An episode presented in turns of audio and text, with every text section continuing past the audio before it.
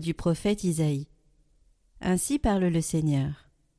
Si tu fais disparaître de chez toi le joug, le geste accusateur, la parole malfaisante, si tu donnes à celui qui a faim ce que toi tu désires, et si tu combles les désirs du malheureux, ta lumière se lèvera dans les ténèbres, et ton obscurité sera lumière de midi.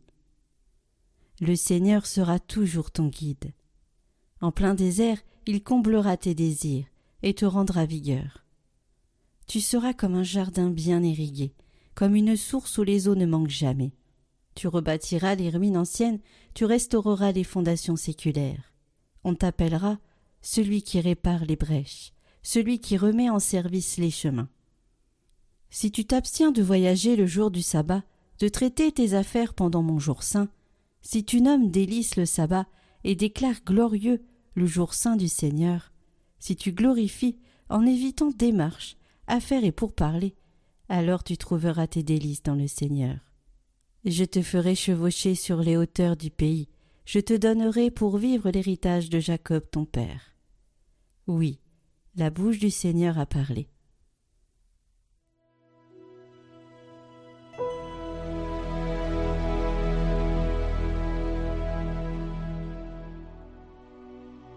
Montre-moi ton chemin, Seigneur, que je marche suivant ta vérité. Écoute, Seigneur, réponds-moi, car je suis pauvre et malheureux. Veille sur moi qui suis fidèle, ô mon Dieu. Sauve ton serviteur qui s'appuie sur toi. Prends pitié de moi, Seigneur, toi que j'appelle chaque jour.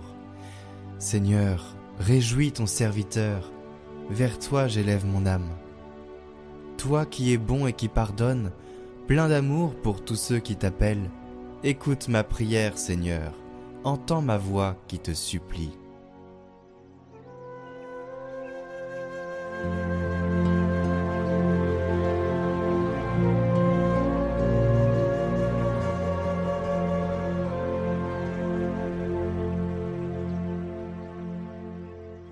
Évangile de Jésus-Christ selon saint Luc. En ce temps-là, Jésus sortit et remarqua un publicain c'est-à-dire un collecteur d'impôts, du nom de Lévi, assis au bureau des impôts. Il lui dit Suis-moi. Abandonnant tout, l'homme se leva et il le suivait. Lévi donna pour Jésus une grande réception dans sa maison. Il y avait là une foule nombreuse de publicains et d'autres gens attablés avec eux.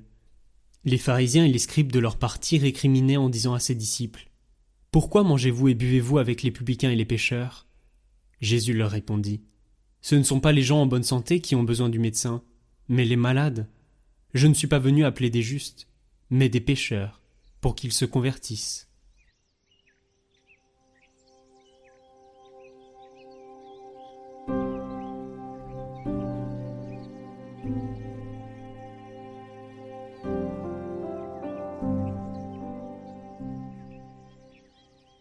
Commentaire de Saint Léon le Grand.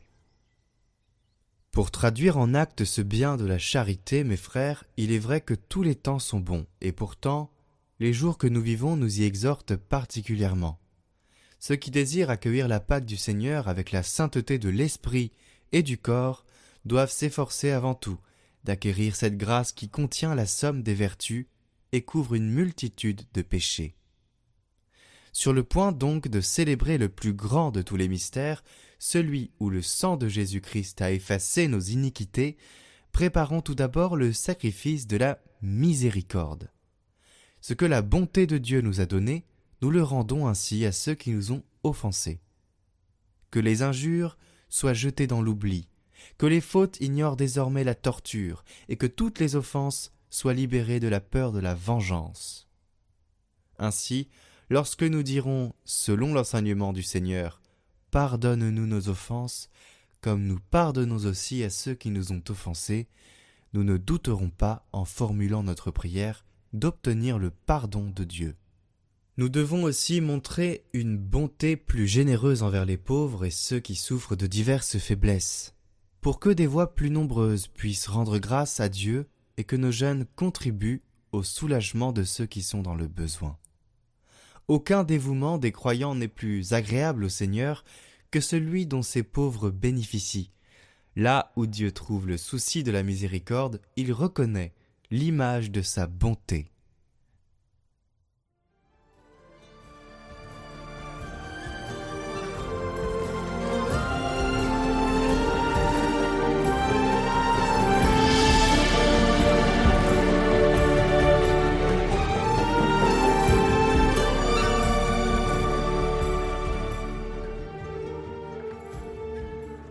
Chers amis de Catoglade, au cœur de ce parcours de carême, nous poursuivons ce petit tour du propriétaire de notre maison, qui est bien sûr l'image de la maison de notre cœur et de tout ce que nous avons à vivre et la manière dont nous laissons Dieu entrer dans notre vie.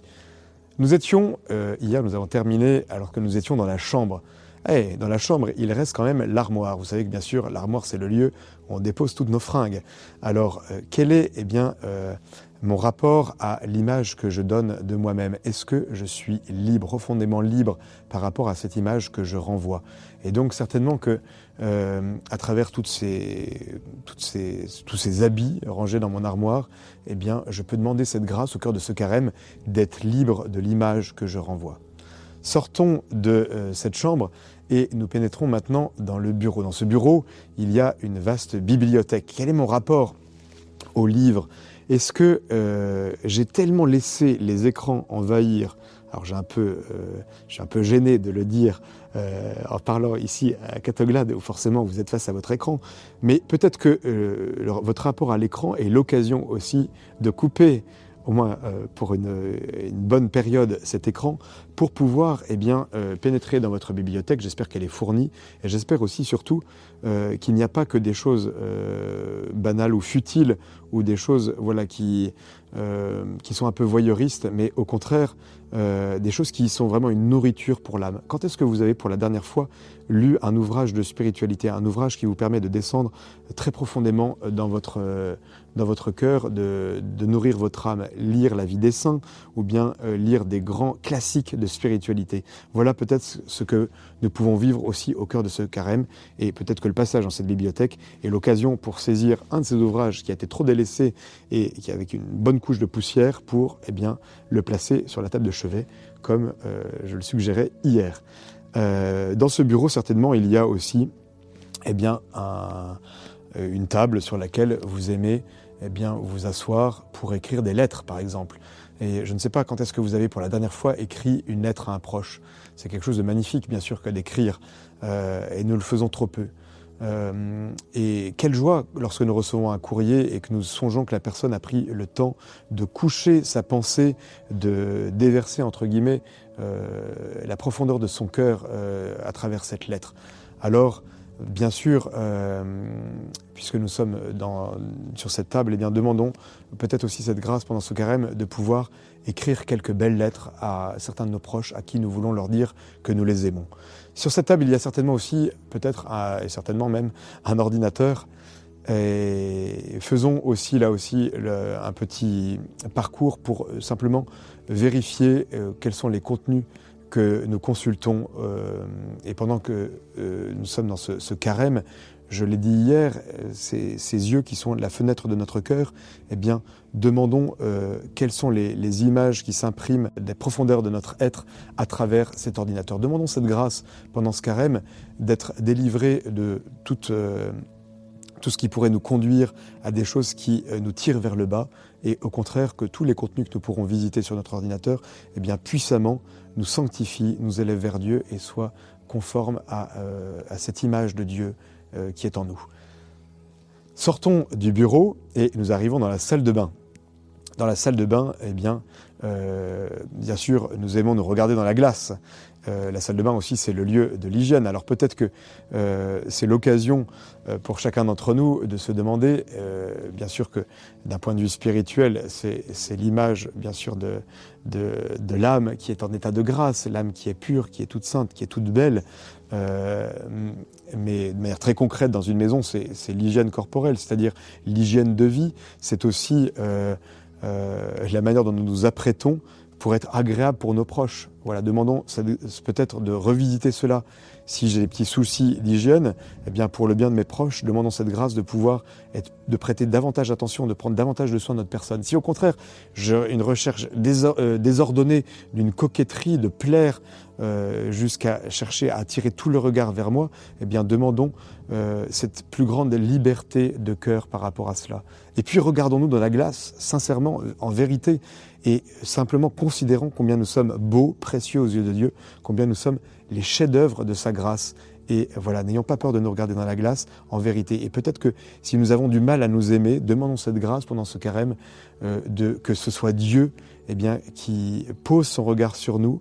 Euh, il ne cesse de le faire, bien sûr, mais que nous puissions entrer dans son regard et nous regarder tel que Dieu nous voit, lui, d'abord.